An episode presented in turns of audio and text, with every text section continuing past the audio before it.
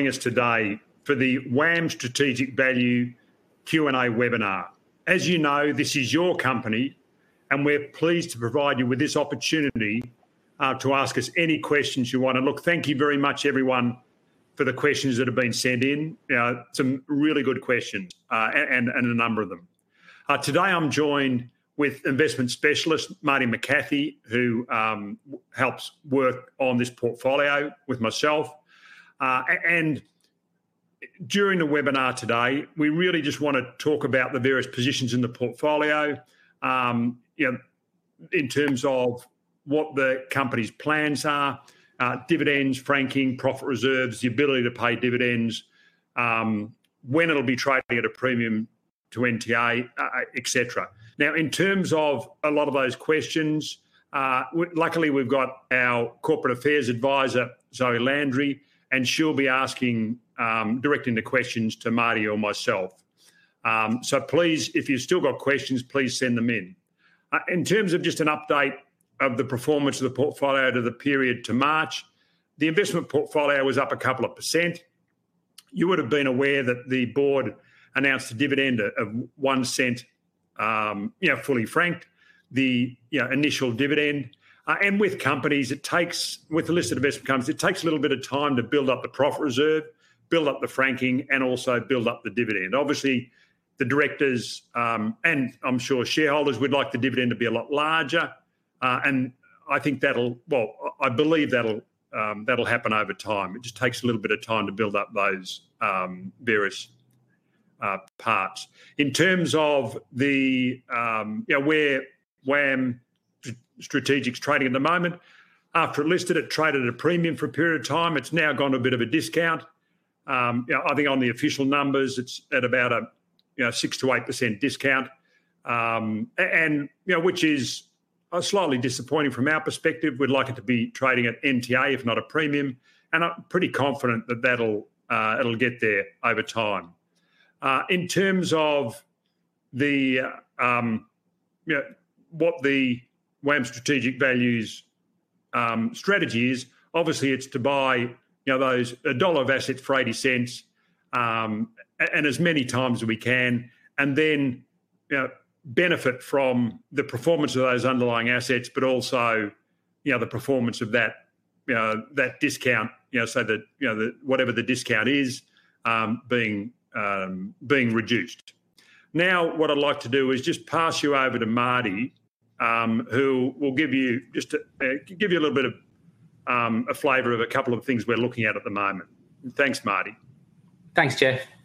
And thanks everybody for joining us this afternoon. I just want to give a quick update on the portfolio just from the last webinar, so focusing on the quarter ending 31 March. Obviously, during that period, we experienced heightened volatility in equity markets globally, Um, on the back of the economic fallout of the Russian invasion of Ukraine, uh, and expectations of interest rate hikes by central banks globally. At points, the volatility was was extreme and heightened throughout the LIC and LIT sector as shareholders looked to reduce their exposure, which provided uh, opportunities to accumulate key holdings trading at discounts to net tangible assets for WAM Strategic Value. The share price discount to NTA expansion was most prevalent in LICs and LITs with a market capitalization of less than 200 million. So That third quartile of LICs and LITs, as investors sought uh, LICs and LITs with larger capital bases and higher liquidities as perceived safe havens for short-term investments. This was reflected by the growth in share price premium to NTA for AFIC, Argo, and also WAM Capital, which is is trading at a you know circa 30% premium at the moment. Key contributors for the quarter for the WAM Strategic Value investment portfolio included Westoz and Ozgrowth, along with L1 Long Short Fund. Looking at the WIC and Ozgrowth transaction, we touched on in the last webinar, but I just wanted to give WAM Strategic Value shareholders an update of how that transaction is progressing. WAM Capital announced a scheme implementation agreement to merge with WIC and Ozgrowth. The three entities would combine under a separate transaction. What the scheme provides for WAM Strategic Value is, is the ability to exit its position in, in Westoz and Ozgrowth at a 7.5% premium to net assets. And we acquired these positions at a 10, 10.8% and 19.5% share price discount to NTA, respectively. Since the announcements, WIC and Ozgrowth shareholders have voted overwhelmingly in favour of the scheme, and that has subsequently been approved by the Supreme Court of Western Australia. And that will be implemented tomorrow, the 21st of April. Turning our attention to LSF, the L1 long short fund has provided shareholders with a strong absolute returns on the investment portfolio during the March quarter, while also discounting, uh, sorry, narrowing the discount to its pre-tax NTA. The L1 long short fund share price is currently benefiting from strong investment portfolio performance, an increase in its fully franked dividend, and strong alignment with founders Mark Landau and Raphael Lamm continuing to reinvest in the LIC at discount. WAM Strategic Value acquired its position in LSF at $2.55, and the company is currently trading a little below $3. When adjusted for the 7 cent dividends received, the investment has returned 19.2% since inception for WAM Strategic Value shareholders. Jeff, I'll pass back over to you.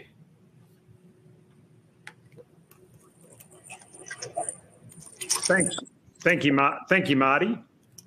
The uh, that, that's great. Now, look, why don't we open it up? Yeah, we said today was mainly Q and A, um, and really just to you know, to talk to shareholders um, and talk about any concerns they have.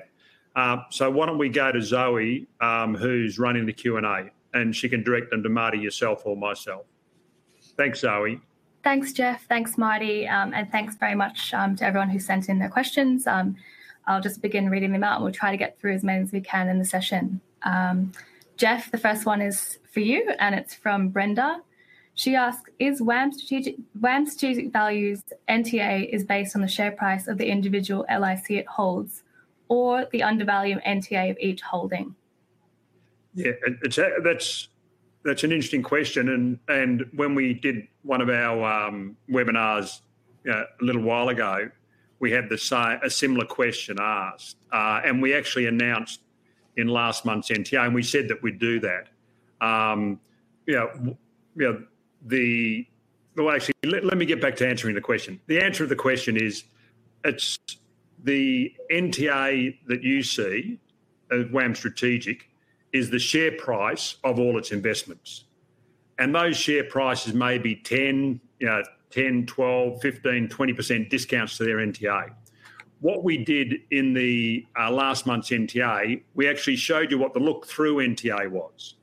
Um, now, it's worthwhile remembering that WAM Strategic, uh, we, we um, we've actually been building up our cash, um, and and at the moment we're I think as of last night it was a little over thirty four percent cash, so we're very well positioned. You know, if if any opportunities present themselves, you know there there is a um, a, a, reasonable amount of um, you know concern about the equity market uh, at the moment, you know, with rising interest rates, um, you know, the impact that the inflation and interest rates will have on equity valuations. So we're, we're trying to be as, um, you know, as, as um, you know, conservatives as we can. Uh, and, you know, and we, you know, so we're sitting on a reasonable amount of cash.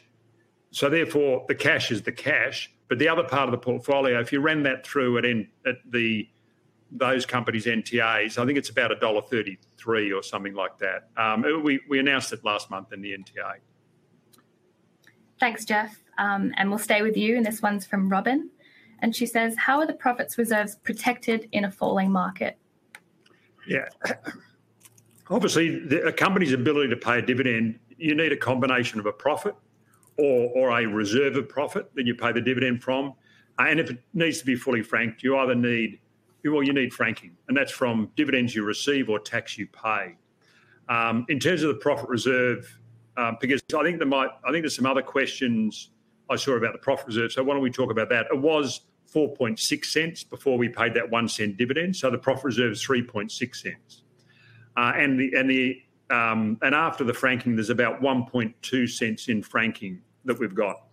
Um, so therefore, another one cent dividend is uh, is well and truly you know, there. Obviously, it depends you know, what the profit reserve does um, and you know, how much franking we get in you know, to see what you know what we can do in terms of dividends. And and what the directors like to do is they like to have a growing stream of fully franked dividends to shareholders.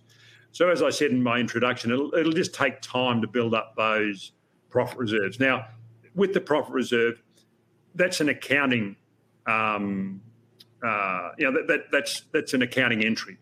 So it really it doesn't matter whether the market goes. Uh, well, if the market goes down, the profit reserve still stays.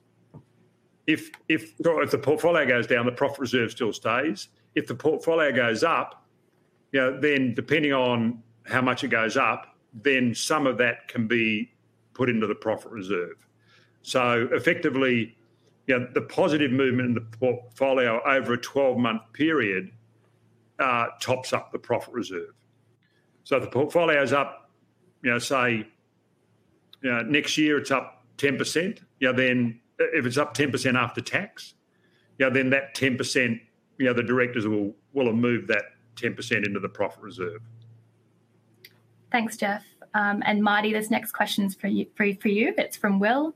He asks, what are the top holdings in WAR and why do you believe they are attractive?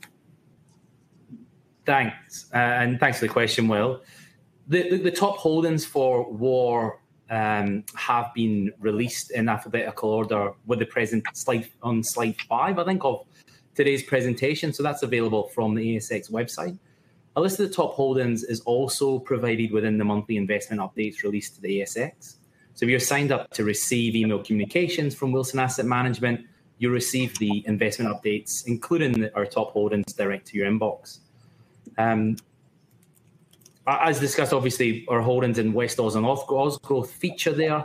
They'll convert to WAM Capital shares under the scheme tomorrow, and WAM Strategic Value will look to exit its investment in WAM Capital at a premium to NTA over the coming weeks and, and months. So there'll be a bit of change to the, the top, I think it's 15, 16 holdings over the next couple of weeks, and, and that'll be reflected in the next update that we provide to shareholders in early May as at the end of April.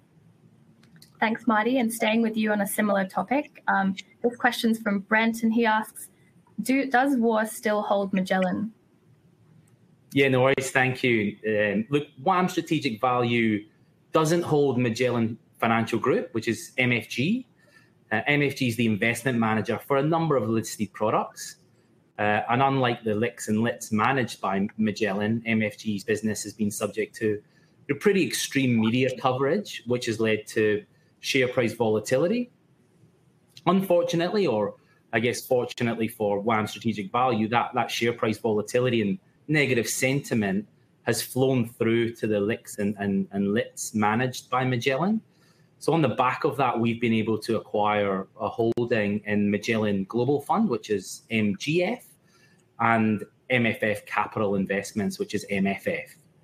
Um, and previously, WAM Strategic Value had an investment in the Magellan High Conviction Fund. So, maybe starting with Magellan High Conviction Fund. Following the, the IPO of WAM Strategic Value, we began investing in MHH, which was the High Conviction Fund, at approximately a 12% share price discount to its underlying NTA. In August, MHH moved from a closed ended listed investment trust structure to an exchange traded fund as a result, we were able to exit our position during the period um, at NTA, and that returned a, a, weighted average annualized return on our investment in excess of 110%. Looking at MGF and MFF, our current investments in the Magellan Group, we've provided an opportunity in, in WAM Strategic Value to acquire those assets at upwards of a 20% discount to pre tax NTA we've increased our holding in, in, in MGF um, during February and March. Actually, we've increased our holding in both companies during February and March. um, as the discount widened in excess of 20% for both companies at periods. Um, yeah, so hopefully that gives you a bit of a flavour for that we're not invested in in Magellan Financial Group, but we've got investments in the underlying entities managed by Magellan. Thanks, Marty. Um, and the next one is again for you, and it's from Nicola. And she says, What is Wilson Asset Management doing to narrow WAR's share price discount to its NTA? Yeah, good question. And, and obviously, um, you know, for us, the, you know, it's, it's it's not uncommon for a listed investment company to trade at a discount in the initial months after listing. Given the strong IPO demand for for WAM Strategic Value, and the subsequent scale back that the, po- the board um, went through, because my expectations would have been that it traded at least in line with its NTA. And as Jeff said uh, uh, in his introduction at the start, I think we're disappointed with where the share price is in relation to its NTA. However, given the volatility and the uncertainty globally, it's not surprising that shareholders are willing to part with a, a relatively new investment for them as they look to reduce equity market exposure. I guess one of the questions that we commonly get asked, and I'm, I'm sure there's a question in the chat already, is is will we do a buyback, and do, does buyback help narrow that discount to NTA? Look, I guess the, the prospects of WAM strategic value doing a buyback, all capital management decisions are a decision for the board. So Jeff might want to want to jump in and, and, and add his views, but I'm happy to to share my thoughts on buybacks as, as I think I have previously. You know, a large part of the investment process for WAM Strategic Value is, is invested in listed investment companies trading at a discount where we think we can identify a catalyst to capture alpha uh, and, and have that discount close over time. As, as a result, you know, with my over seven years with WAM, I've spent considerable time reviewing the LIC and LIT sector and a, an attempt to derive a correlation between buybacks and narrowing of the discounts to see if they are, in fact, catalysts to narrow share price discounts.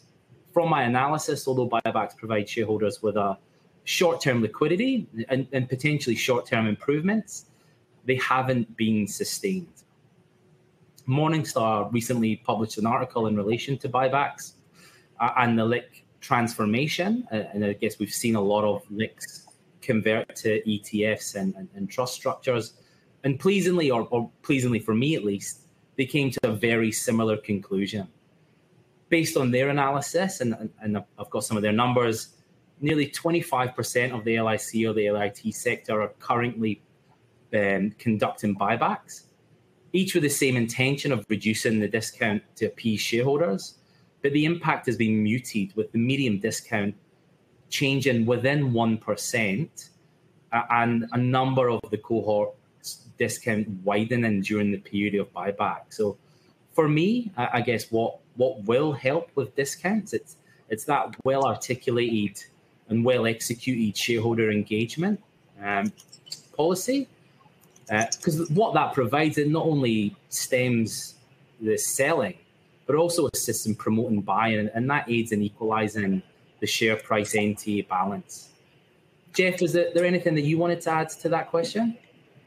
No, that's like that's a fair point, Marty. And I, I know when we're, you know, I know it's been a couple of years since we've been on the road uh, seeing shareholders, and oh, and actually, I put my hand up. I'm day four into COVID at the moment, so I've had two days of two days of a sore throat, um, and haven't had a headache or aches and pains yet. So. Uh, you know, yeah, touch wood. Let's hope. Yeah, let's let's hope. Um, yeah, that, that's the end of it for me.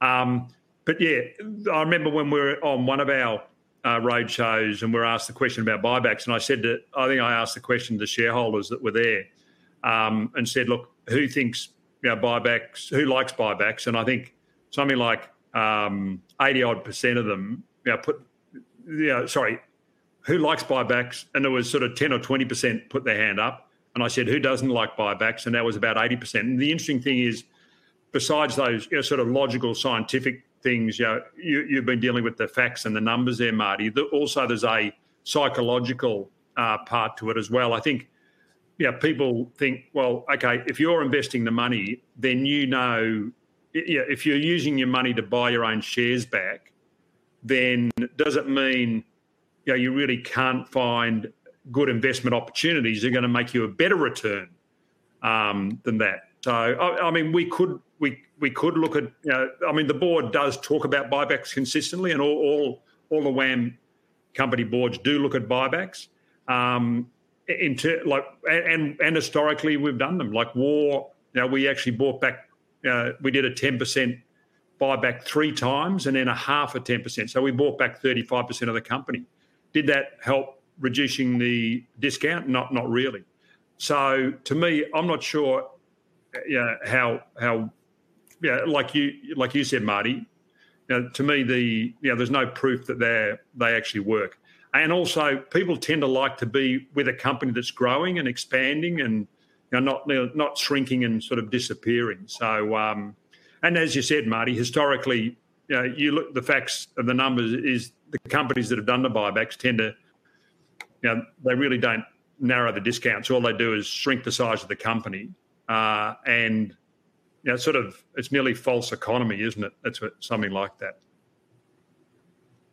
Thanks very much, Jeff and Marty. Um, that was a very comprehensive answer, and we have had a few questions on the buybacks already come through, so that was great. Um, Jeff, the next question is for you, and it's from um, Jeremy. He says, "Could you discuss your outlook for Thorney Technologies given the recent market rotation out of tech stocks?" Yeah, the I mean, when, we bought some um, into Thorney Technologies, it was when they were doing a placement at a discount, so it was a uh, for us a nice opportunity. I mean, to me, the fascinating thing is both Thorny entities, uh, Thorney Opportunities Fund and Thorny Technologies. That's Alex Waislitz, um, who um, you know, from the Thorney Group, um, who manages them. You know, both of them are trading at big discounts. You know, like you're at 25 to 30 percent discount. So there's exceptional there's exceptional value there. Um, you know, obviously the technology, you know, Thorney's Technologies is uh, is a very, you know, they tend to have concentrated bets, but that's why they can get some extremely good performance, um, and both in in both companies. So, yeah, in terms of sitting into the portfolio, uh, it's cheap. Um, yeah, it's it's you know, you know, we may well buy some more around this discount, um, and we just we just need to be you know, clear on what their uh, goal is in terms of and what their plans are to get them to trade at NTA, if not a premium to NTA. Um, and you know, that is uh, effectively all LICs. I think all boards have feel the same pressure. So um, to me, it's really having a bit more confidence in that. And in terms of the size, you know, it's only a very small holding in our portfolio. So, you know, it, it gives us you know, you, again, you're buying a you're buying a dollar for seventy cents there. Um, but you know, with the technology side, you're buying a high risk dollar. With Thorney opportunities, obviously a little bit lower risk, but still on the high beta side, on the high risk side, because they do take very concentrated positions. Thanks, Jeff. Um, and staying with you, this next one's from Natalia. She says, "What are the, some of the key factors that you think drive WAR's investment portfolio performance?" Well, the key factors probably it's like all know, fund managers. It's it's you know, buying the right stock at the right time at the right price, um, and you know the you know as I mentioned at the start, you know we're trying to buy a dollar of assets for eighty cents. We we can't always, and we and we mainly focus on listed investment companies. Know, we have a, a broad mandate. We can go outside listed investment trusts and companies. Uh, it's really buying those undervalued assets, but really it's it's buying them when we believe we can see a catalyst is going to eventually move them to NTA, if not a, a premium. Um, and you know, like as Marty was saying, you know, the L1 example is a classic example where you know was you know, float an LIC, good fund manager, float an LIC, had a bad performance, um, you know, a bad period where they performed exceptionally poorly you know, the market, you know, the LIC went to a big discount. Know, luckily, when we started war, they were still at quite a discount, so we could buy some.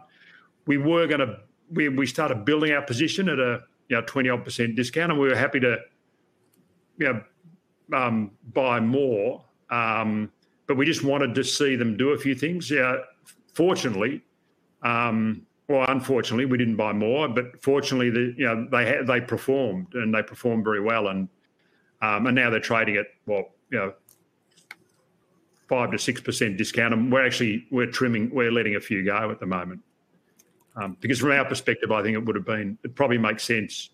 You know, they've finally got some really good numbers. It wouldn't surprise me if they came out and raised some money. So, well, yeah, that could create another opportunity for us. Thanks, Jeff. Um, and going back to Marty now, this one's from Sam. Um, he says, What is WAR's exposure to global equities versus Australian equities? Thanks, Zoe, and, and thanks for the question, Sam. Uh, I guess on the back of feedback that we received during the last investment webinar, we're now including the sector exposure, um, so the, the LIC classification, or LIC or LIT classification for each of WAM strategic values investments um, on a look through basis within the NTA. So, I guess answering the question, WAM strategic values got a little over 40%, so 40.2% at 31 March, exposure, exposure to global equity LICs and LITs. As I mentioned earlier, we've seen the discounts in the global LIC and LIT sector expand on the back of, of the global conflict and volatility which has allow us, allowed us to invest in high quality LICs and LITs at a, at a significant discount to NTA. So that really is the sector that the global LIC sector is, is where we're seeing exceptional value at the moment. Um, so that's been a, a, kind of happy hunting ground for us during February and March, uh, and you know we'll, we'll, work. Hopefully those those discounts narrow um, as we get certainty on the global conf- conflict. Uh, and if not, with the cash balance that we've got, as Jeff mentioned earlier, we're primed to to take further um, advantage of opportunities as they arise. Thanks, Marty. Um, and another one for you. This one's from Jessica. Um, and she says, short selling is mentioned as a possible strategy in prospectus. How much has this actually been employed within within WAR's investment strategy? No worries. Thanks. Thanks for that. And and I guess the, the simple answer to the question is, is it hasn't since inception. So we haven't used it yet. Obviously, as as I think it was Jessica said, under the prospectus, WAM strategic value has the ability to short sell. And what that does, it provides the investment manager with the ability to either reduce risk by hedging out a position uh, or add value to shareholders because we think something's fundamentally fundamentally overvalued should the opportunity arise. Um, given the, the, difficulty with WAM strategic value is securing borrow in the LIC and LIT sector. It's very difficult to get borrow stock in order to short sell. Um, so I think it will be used sparingly within the WAM strategic value portfolio. A couple of instances where it could have been used maybe was the the Milton um, acquisition by Soul Patts. Obviously, through that, if you held Milton you could have, I imagine, you could have got borrow and Soul Patts, and, and you could have hedged out the risk effectively, um, locking in the, the profit from the the takeover when that was announced. Um, and MFF, I talked about the Magellan um, high concentrated fund earlier, um, MHH, sorry, the concentrated fund earlier. Given that was a concentrated portfolio, if you had a significant holding, you could have pretty easily hedged out the risk there as you knew it was transitioning from a, a close-ended LIT structure into that active ETF structure. So they're the kind of examples when we'll use shorting, but as I said, to date, it hasn't been used within the portfolio. Thanks, Marty. Um, and Jeff, back to you. This one's from Sarah. She asked how, how the merger at manager level between VGI Partners Global Investments and Regal Funds Management affects WAR. First of all, I just like to make an observation, and I, I really appreciate um, the women that have been asking the questions, because to me, it's it's been I, I, I think there's been more women questions than male questions, which is fantastic. And, one of the interesting things is, you know, a lot of the research, and this is you know, coming from a male, a lot of the research shows that women are actually better, are better investors than males. Um, and so, so it's you know, thank you for that. Thank you for that question. Um, and back to the question was it, with the merger of you know, Regal and VGI, um, well, in terms of where where WAR's positioned, um, it owns shares in VG1 and VG8 uh, and had been buying them at various discounts, you know, 15s, 18s. Um, you we're of the view that they will get back to NTA. Now, it'll either be back to NTA because of uh, performance. Um, the we we did it's uh, over the last six months own some shares in RF1, you know, the Regal LIC. You when they raised some capital, we put some money in, you know, made some money, and and, and we moved on. Um, and I think putting the two companies together. Now, I spoke to Phil King. I think the day at, the day they announced it, uh, and Phil, this is from Regal, said obviously his goal is to get the NTA to trade at NTA, if not a premium. Um, that's the VGI um, LICs to get them to trade at NTA, if not a premium. Uh, and he he was successful, you know, with um, Regal, and, and, you know, take my hat off to him. Know, it is challenging uh, particularly with your first LIC to work out how to do it. Um, so yeah, so we're we're pretty positive. Thanks, Jeff. Um, another question for you, and this one's from Richard. He says, "When do, when do you estimate the WAR share price will get back to and exceed the issue price?" Geez, great question, Richard. I think uh, maybe I think I'll ask for the question. maybe less male questions. No, no, good question. Um, I mean, that's that's you know, it's very hard, you know, to you know that to make a prediction on that. It really, yeah, you know, it really, it's more, you know, what do I expect the market to do or the underlying assets to do? Um, in terms of, you know, if the market just stayed flat, you know, I, I would say, you know, as I said earlier, we're at a sort of six to eight percent discount. So, um, know, it, it probably a lot of the people that have sort of as Marty was talking about, you know, in in various shakeouts, the people that own the shares will say, look, actually, oh, why did I buy them? You know, like it's it's really it takes time. When people buy into a company, um, particularly when it first floats, sometimes they don't fully understand what the company's trying to do, um, and they might and their expectations mightn't align with what the company delivers, uh, and that's when you get selling and and that's obviously the position we're in at the moment. Where I mean, we've had feedback on the dividend. You know, so saying, look, why did you why do you only pay a cent dividend? Uh, you know, I mentioned we had four point six cents in the uh, profit reserve, so that's what the board was looking at. The board wants to you know, give you a growing stream of fully franked dividends, so the board decided let's start at one. It could have started at two, uh, and then it could have you know, uh, probably would have been fully franked the first one and then the next dividend of two cents mightn't be fully franked, and then there mightn't have been a dividend after that. So it's really about the longevity and the consistency. So even that dividend might have put pe- some people off. Know, so they'll sell out, uh, and it really takes time for that, you know, for the share register to tighten up, and the people that understand what you're doing, you to sort of, oh, okay, I understand what they're doing. I like what they're doing. I think they do a good job, and I'm happy to stay invested with them know, that happens. And then what happens there is your, your share register tightens up. And a classic example uh, is um, WAM uh, Research. Now, that that was the that took us the longest of any LICs. It traded at a premium soon after it listed, and then it went to a discount for um, for seven years. And I mentioned we did a 35% buyback, which I don't think actually helped. And that was in the first um, you know first four years. So we had another three years of discount um, after the buyback, and now it trades at you know, it, it's crazy. You know, the, the premium it's trading at it, you know, fifty percent plus premium NTA, and that's because effectively everyone who's in there loves you know they understand why they're in there. They're very happy with it, and they don't want to sell.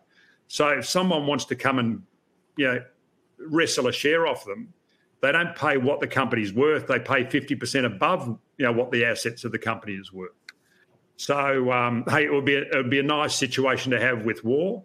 Um, it, so I really don't know how long it'll take. It's just a it, it's it's it. we're going through a period of of that of tightening of the share register, um, and um, and that's why we've got had decided to have this additional webinar.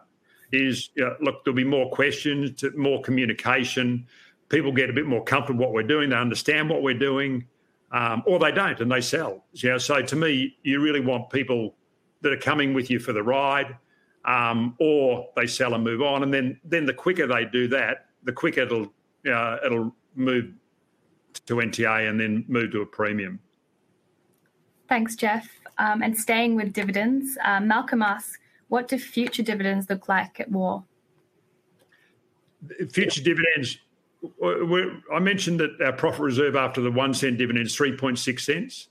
Now, we probably won't put any more money in the profit reserve between now and June because we've got to get above our previous high water mark in a 12 month period. So the profit reserve, um, yeah, it really depends how we perform from July onwards.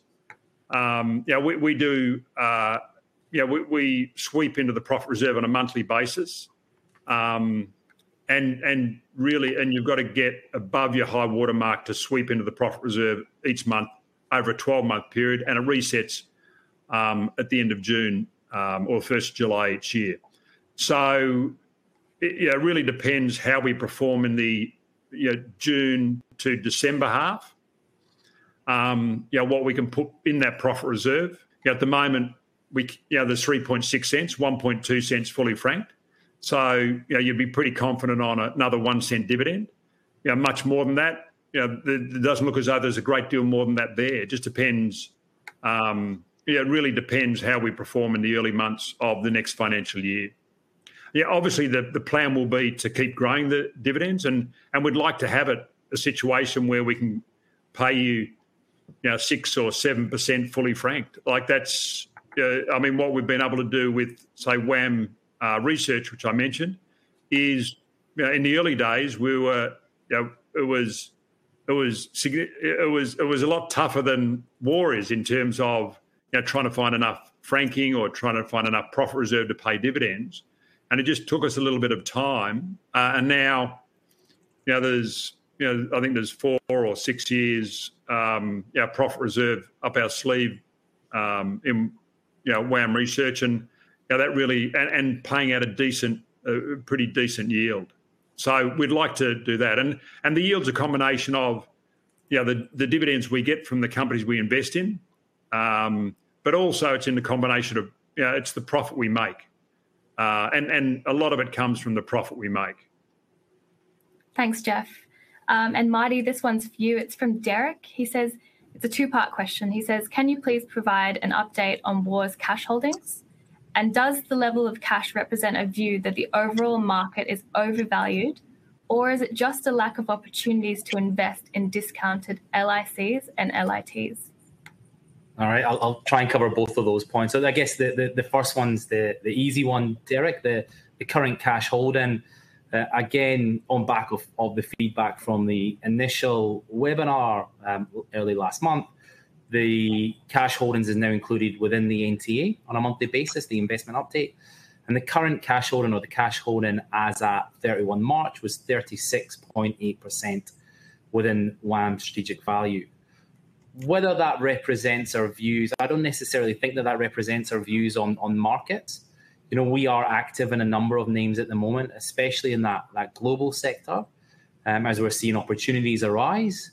But what it does provide us with is, is dry powder, so that when there is opportunities and further, you know, further dislocation from here potentially, or or further rotation, uh, we've got dry powder, cash in on hand to to be dynamic and make investment opportunities. So I guess, you know, Jeff is and the team are staying very, very firm in our investment process. We're not we're not going down the discounts to to equitize that cash. We're being very disciplined in that investment process. Uh, and we've got dry powder, as I said, to take opportunities when they do arise. Thanks, Marty. Um, and we'll stay with you now. Um, this one's from Chi Kwang. He says, Is WAR or WAM actively looking for takeover targets following PAF, WIC, and Ozgrowth? Yeah, look, look, good question. And I guess for us, maybe starting with WAR, the the ability for a listed investment company to do a takeover is largely driven um, by its premium to NTA. So using WAM Capital for an example, as it's gone through the WIC and Ozgrowth transactions, you know, at the time of the the, the scheme calculation, it, WAM Capital was trading in excess of a, a 25% premium. So really, what we could do because of that premium is, is structure uh, a, a, transaction that was mutually beneficial for WIC and Ozgrowth shareholders and also WAM Capital shareholders. So we were able to give them the, the ability to exit their investment at a, a 7.5% premium to NTA, while WAM Capital shareholders were acquiring the, the, the assets within WIC and Ozgrowth at a discount um, to their carrying value as a result of issuing capital at a, a significant premium. At the moment, WAM Strategic Value doesn't have the the benefit of a premium, so it's, it's really limited in its ability to conduct takeovers at this point in time. That said, obviously, as I mentioned, WAM Capital is trading at about a 30% premium. I think Jeff mentioned intra-month WAM Research is trading at a you know close to 60% premium. So we do have two vehicles that are commanding a significant premium, and we can use those premiums to to take over other listed investment companies should opportunities arise. So um, definitely something we're always looking for. Um, you know, it, it's it's sometimes with PAF it was very dynamic and we moved quickly with it. You know, an opportunity arose and I think we put a bid in within a couple of days.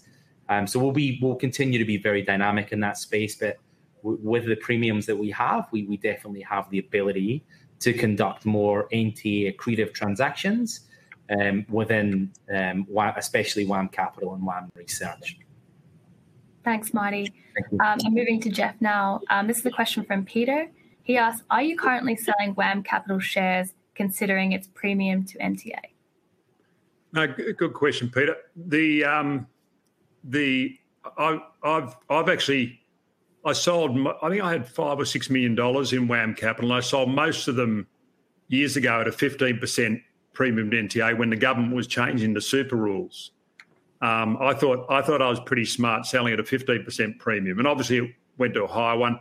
Uh, yeah, I've, I've had a, only small holdings over the last period, um, and actually probably the best thing is if you look at last month's NTA, um, yeah, the first um, yeah, the introductory page which I write, in the last paragraph, I, I sort of try to clearly articulate um, what could be, you know, uh, uh what may happen to the WAM WAM capital. Um, and so after we announced it last, you know, before Easter, I thought, well, everyone's had a chance to digest it. Um, you know, I've got you know, a couple of hundred thousand shares left um, and I'll, I'll, sell them. And it's it's really not necessarily the premium; it's the fact that um, the what we've noticed, as I mentioned in that the NTA, that there's been a lot of arbitrages building positions in Westoz and Ozgrowth, and I think we might be going into a similar situation of a Mason. know, where just for a little period of time, there's a bit of volatility in the WAM price. So um, I thought, hey, look, I'll take you know, a little bit off the table a, uh, and then be positioned to buy them back, um, assuming, yeah, if the share price falls. And I think in the NTA, I said, look, they'll be buying, you know, there's selling and buying opportunities. And um, yeah, and, and obviously what you'll see is you're never quite sure when we do these deals whether there's you know, how many arbitrages are going to turn up. Um, I'm just aware of a couple of overseas guys that have built positions in Westoz, um, and they haven't built positions in Westoz because they want to be share, shareholders in WAM Capital. The, um, they've built a position in Westoz because they want to get the WAM Capital shares and sell them, you know, when they when they get them, and and, and make that arbit, you know, the an arbitrage for the profit. Um, so that we actually the new shares get issued uh, tomorrow. Um, you know, so the and and that's why I wanted to get the um, I wanted to get the, you know, the, the director's notice out um, today, you know, so everyone uh, can see it. Um, and then when the new shares are issued tomorrow, it'll be interesting to see, you know, what pressure they come under, and and and in the, um, and then how quickly they bounce back. And um, and when the when the Mason situation occurred, you know, I actually thought the share price would go a bit lower. I started buying them, I think, on the way down. Um, and then I actually thought it might have gone 10 or 15 cents lower. So I, I was sort of, I was positioned to buy a lot more, a lot cheaper, a lot more cheaply, but it never occurred. Um, so yeah, it's always tricky. But yeah, it wouldn't surprise me over the next little period if there's a bit of softness in WAM capital uh, because of those arbitrages selling out. Um, and that for the people that want a dividend, you know, this could provide an opportunity. And if you have a look at the last paragraph of you know, the, the NTA we announced just before Easter, you know, that, that sort of really sums it up what happened to a Mason? how many cents it fell, how many cents it bounced back, and how long it took. Thanks, Jeff. Uh, Marty, this is a question from Martin. He says, "Are you are you currently finding opportunities to add to the portfolio?" Perfect. Thanks, um, Zoe. And a question from Martin. It's not me asking myself questions. It's not a Dorothy this stuff. Um, just on the, I, I, guess on that, I think we've we've covered it already, but we, we are seeing opportunities. There's, you know, we've talked about the two Thorney vehicles. We've talked about the Magellan vehicles, and and obviously both VGI vehicles. You know, there's there's opportunities there in the sector, and, and I think we've spoken about you know, we've seen that opportunity coming in, particular from the, the global sector. So we have been deploying capital. On the other side, though, the, there is LICs that have done a great job in narrowing the discount, and I know we've talked about LSF already. So, um, you know, that cash balance and, and, and that dry powder that we've talked about, you know, that is that is a changing position on a daily basis as we are nibbling away at the opportunities that are sitting there, um, but also taking capital off the table for some of those investments that have um, reduced that discount or are now trading at a at a premium. So definitely opportunities out there, but but we're, we're well positioned to to take advantage of anything else as it does arise as well. Thanks, Marty. Question for Jeff now. Um, this is from Graham. He asks, has WAR fulfilled its stated objectives outlined in the original prospectus? If not, when will the fund aim to fulfill those objectives? Yeah, my, my, view is yeah, they are. They, they have fulfilled the objectives in the prospectus, and that's you know, that would be you know for Wilson Asset Management to manage the money in a certain way, and that's exactly how we're managing the money. Um, and the interesting thing is, since I made that comment about it's mainly been, you know, questions from women. I think it's all been questions from men since anyway, so yeah, so I, I think yeah, in in theory, in the prospectus we talk about what we're what how we plan on investing the money, and that's exactly how we're, what we're doing. We're investing it as we said we would. Perfect. Thanks, Jeff. Um, and we'll stay with you. This one's from Brian. He asks, "What is your view on Pengana equities?" On Pengana, yeah. Well, I mean, we we had it. We have a, and that, that's a, another one you know, Marty mentioned, um, well, Marty didn't mention, but you know, a question to Marty about what we've been buying and selling. And Marty mentioned, you know, sort of four or five stocks we've been buying.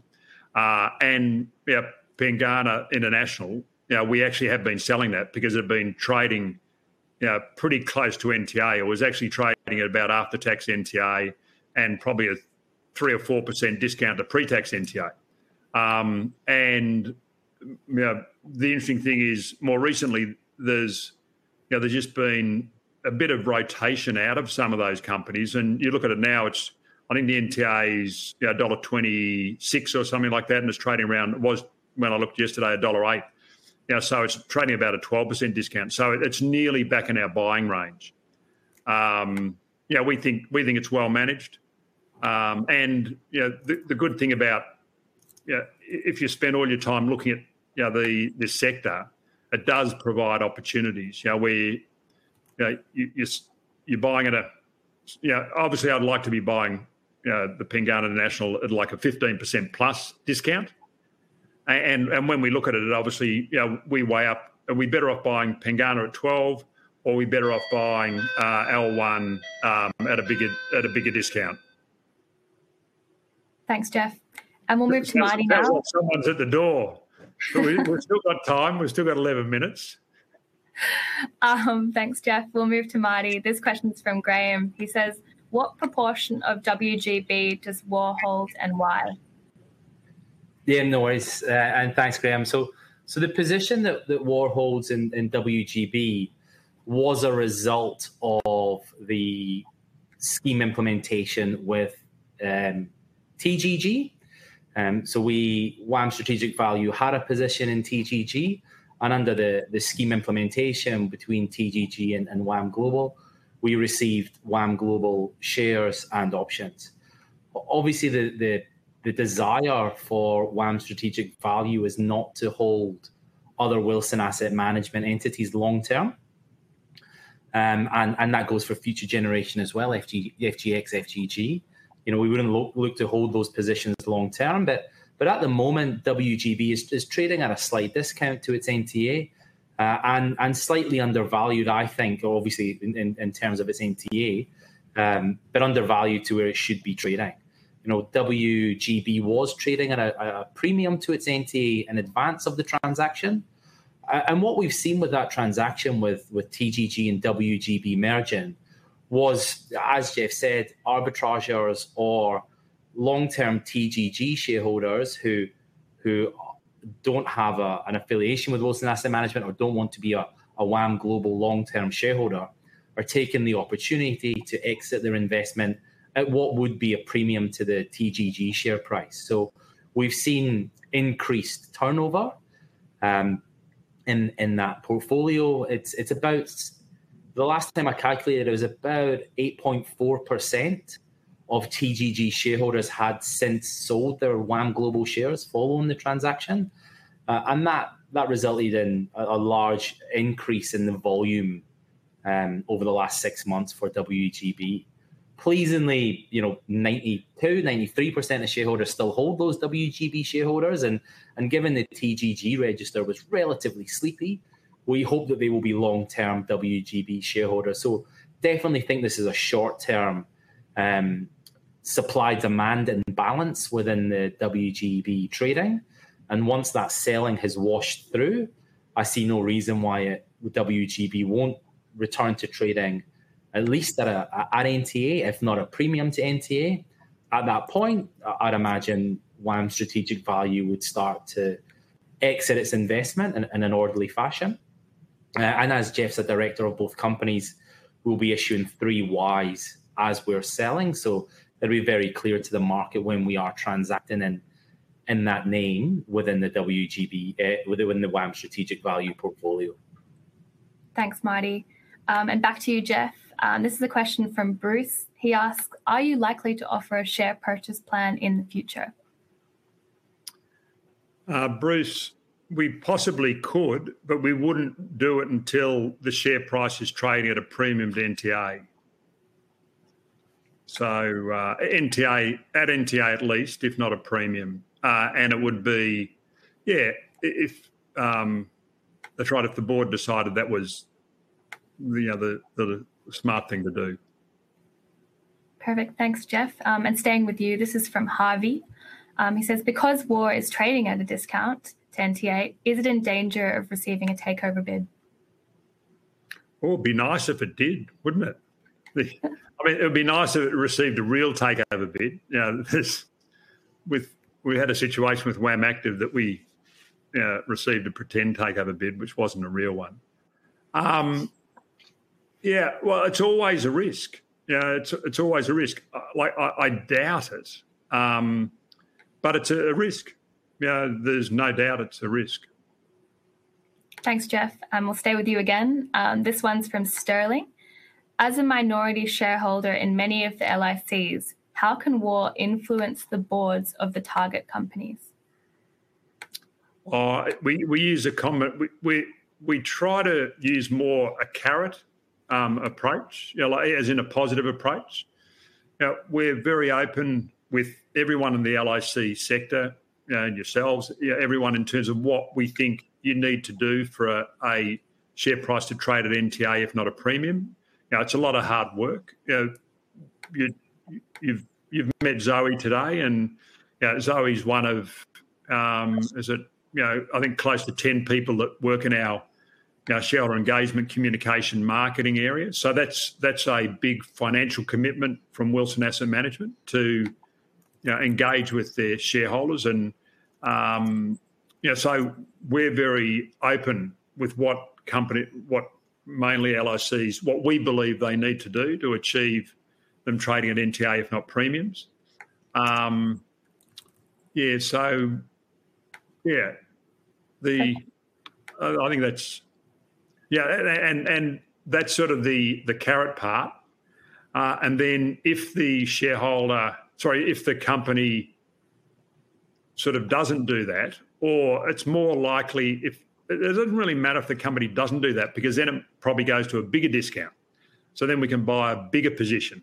Uh, and ideally for us, you know, we want them to go to the biggest discount possible because we've got capital and you know, we've got cash, and so we can keep buying and, and buy a bigger and bigger position.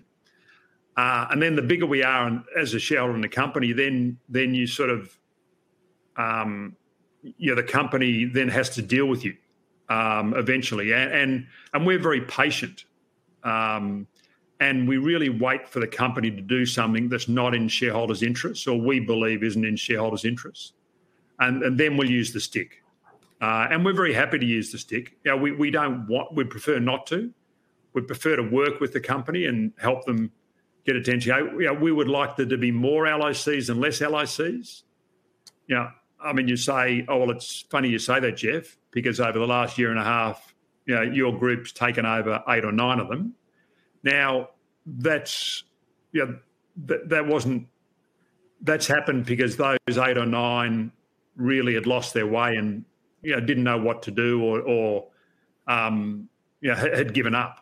Uh, and so we would, you know, we sort of help facilitate them, um, you know, solving their problem, and that's what's happened with you know WIC and Ozgrowth as well.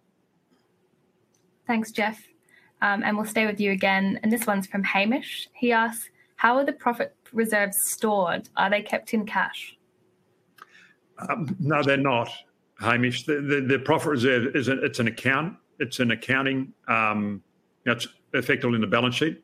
Yeah, the the portfolio say. You know, say it's a hundred million dollar portfolio, and I might say there's a ten million dollar profit reserve that $100 million portfolio can be invested in the market. You know, you don't have the 10 million doesn't have to be put aside um, for the profit reserve. Your 100 million is your investment portfolio. So you just have a profit reserve of 10 million, which uh, allows you um, to pay a, you know, from the tax office uh, and, um, you know, and, and, the Corps Act. You know, you, a, you have to have a profit to pay a dividend. Um, yeah, and b that profit has to be has to be booked. Um, I think that's the you know the words the tax office used in one of their rulings. Uh, so that's booked as in you um, you know, the board decides to put that profit into a um, profit reserve um, or to be paid out as and then to be paid out as a dividend. Thanks, Jeff. Um, and another one for you. Given it's been only 12 months since WAR's listing, do you consider the profit reserve and the overall portfolio to be in line with internal forecasts? Has the market volatility provided more or less opportunities than you originally thought? I would like would have liked the profit reserve to be a lot bigger. You know, the the um, the yeah, the market's performance hasn't been as as um, yeah, has has been as you as you quite rightly pointed out, very volatile. The the volatility has provided opportunities. Um, yeah, um, has provided opportunities. Uh, unfortunately, you know, it, how how we make money is the closing of the discount, but also you've got to remember, you know, at the moment we're sort of seventy five percent invested, and that's invested in equities. So if the discount stays the same and the equity market falls, then our portfolio falls.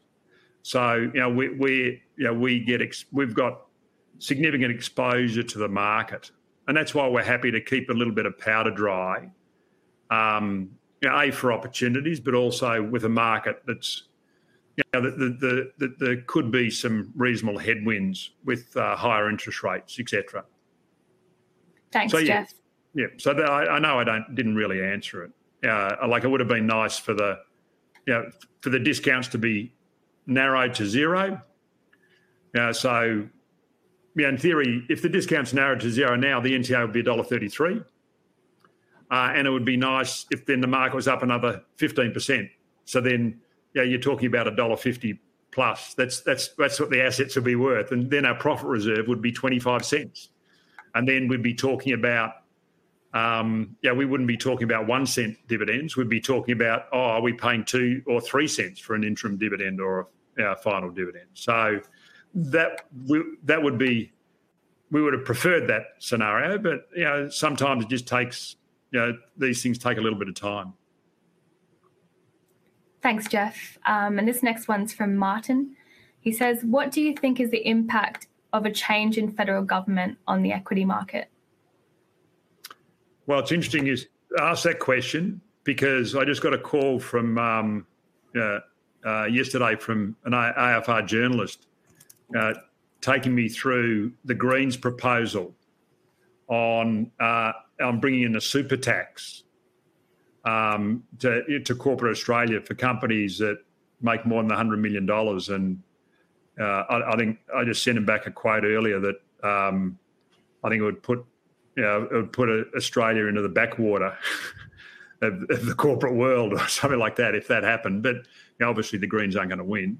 Um, the yeah, I mean it's interesting. There's been, you know, I'm lucky enough to have had a uh, meeting with Jane Hume about superannuation. Obviously, you know, we've got 120,000 shareholders amongst all our um, all our listed investment companies, and we think about 60 to 65 percent of the uh, superannuation uh, investors. So superannuation is in, is important. Um, I'm trying to organise a meeting at the moment with the Labor uh, superannuation shadow minister um, because I just want to put to both of them you know, that, that there's going to be no, you know, understand what they're talking about and whether there's going to be um, any changes. And what, you know, so far, you know, the Liberals have said there's no changes. Um, and I just haven't had the opportunity to ask that question to Labor. You know, what I don't want is a, a sort of a retirement tax by stealth. Um, obviously, they've you know, knocked out you know, the franking, um, which was a, a major concern for us um, you know, the last election. Um, yes, I, I mean, if if if Labor gets in, yeah, there could, yeah, I just there could be some things on the super side. Like there is has been talk that what they're going to do, you know, how, with superannuation, you can not pay for a period of time, and then you can make catch up payments. I think over a five year period, uh, and and and the sector that really benefits from that is um, women you know, if they're work, working, they leave work for a couple of years or a few years to have a, have children, then they want to come back to work. Um, then of course they're down in superannuation.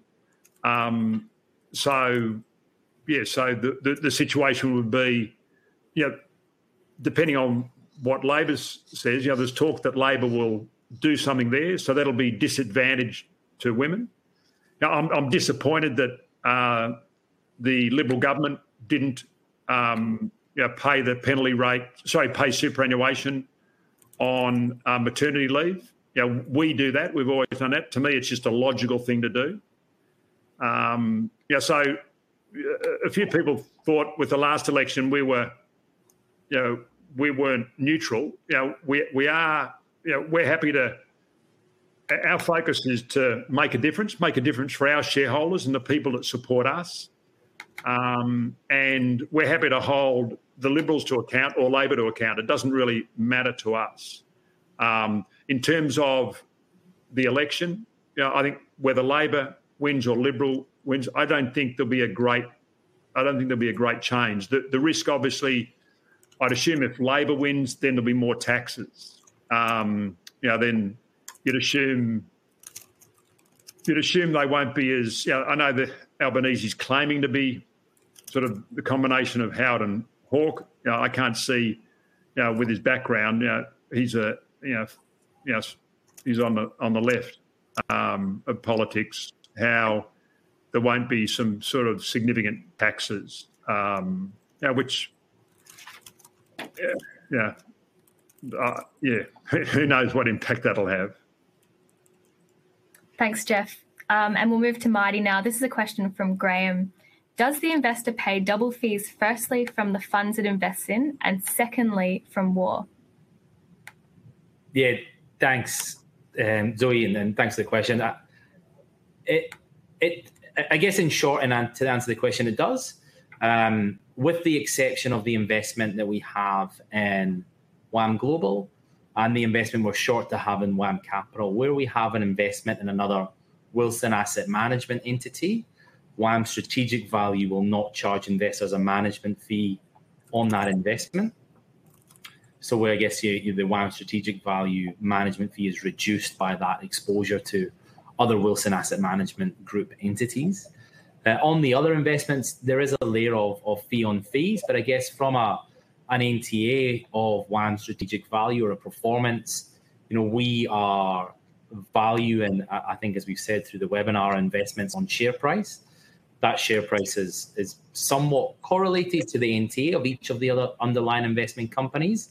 And that NTA includes a management and, and, and if applicable, performance fee accrual for each of those entities. So I guess we're judged on our performance based on, on the, the LICs that we're invested in and their ability to perform and close that discount.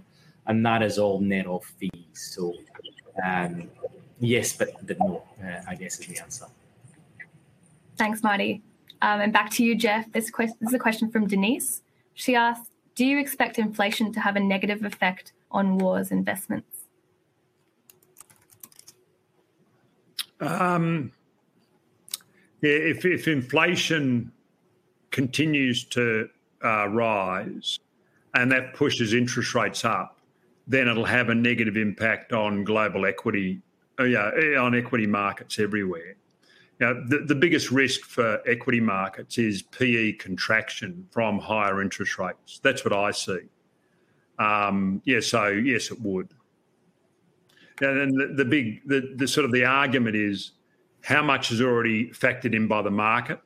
You know, the the I mean, there's talk in Australia. I think over the next year and a half, there's going to be seven interest rate rises. You so if that's what everyone's talking about, that's what the market's already expecting. So effectively, inflation or interest rate rises have to be greater than that, and then the market acts reacts negatively. That's that's always the tricky part um, about equity markets because we we never quite know what's factored in and what isn't factored in. That's the hard part. Thanks, Jeff. Um, and this one's from Matthew. He asks, "What do you see are the greatest risks to WAR shareholders in the next year or so?" Yeah, I think the greatest risk is that is the overall market, and, and that's why, you know, we're sitting on a reasonable amount of dry powder in WAR. Now we've got uh, um, what's thirty four odd percent in cash, so yeah, we're, we're you know, the equity side might you know, come under a bit of pressure, but you know, we're we're well positioned, uh, and, and really what it's all about is you know, we know the equity market goes up and down, and and we've all seen that over time. Um, and it's really it's not you know the fact that we all know it's going to go down at some point. It's how quickly you make the money back. Um, and yeah, I mean to me that's that's really the focus, and it's really you know the skill of the manager to do that. Thanks, Jeff. Um, and this one's from John. He asks, What are your thoughts on HM1 and do you see any opportunities in HM1? Geez, I mean, how, how cheap is HM1? I know. I, I was looking at it yesterday. The, the tough thing is, I, am on the board there. Um, yeah, it, it's, um, and I know we are talking about earlier me selling some WAM Capital, and I think I also lodged. I bought some FGX today, and I'm I'm just for the Wilson Foundation, I'll probably be buying that for a little while. Um, and and HM1, I think, is trading at about a 14% discount. It's probably it's close to the biggest discount it's traded at, I think, since it floated. So there's there's definitely value there. Yeah, in terms of would we buy it? It just it's just it's probably out of our. Um, it's it's a bit tricky. You know, me being on the board there, um, and we normally buy with the expectation that the worst case is we can give the board a bit of a bit of curry, and I, I think it would just be a bit. Uh, I think it's, it's probably out of bounds. it's sort of like the future gen yeah, FGX and FGG, the two future gen entities that we're, we, we set up, they're probably out of bounds for WAR as well. But yeah, HM1 looks cheap. Looks cheap. I mean, they've had a tough period. Yeah, they've in terms of performance, it's a concentrated portfolio, uh, and and of course it's a high beta concentrated portfolio, and yeah, and it's it's performed poorly over the last twelve months, but it performed exceptionally well before that, uh, and so th- th- that that happens, and um, yeah, and and you want to buy these at discounts when they've been performing poorly. That's when you want to buy them. So no, good good pickup. Thanks, Jeff. Um, and the next one's for you again. It's from Stephen. He asks, with the upcoming anticipated WAM Capital share price weakness, will WAR be looking to buy in? You know, no, WAR won't. No, I'll just buy back the shares I sold. I might buy a few more. It depends how, how low it goes. Who knows? Yeah. Thanks, Jeff. Um, and we are um, actually over time. So there is just one last question come through, and it's from Marty. Um, and it says, it's from this question is from Jenny, and she asks Carlton Investments appears to be an outlier in terms of discount versus size of the LIC. Is this due to large shareholdings in Event, in, shareholding in Event, or board shareholder structure?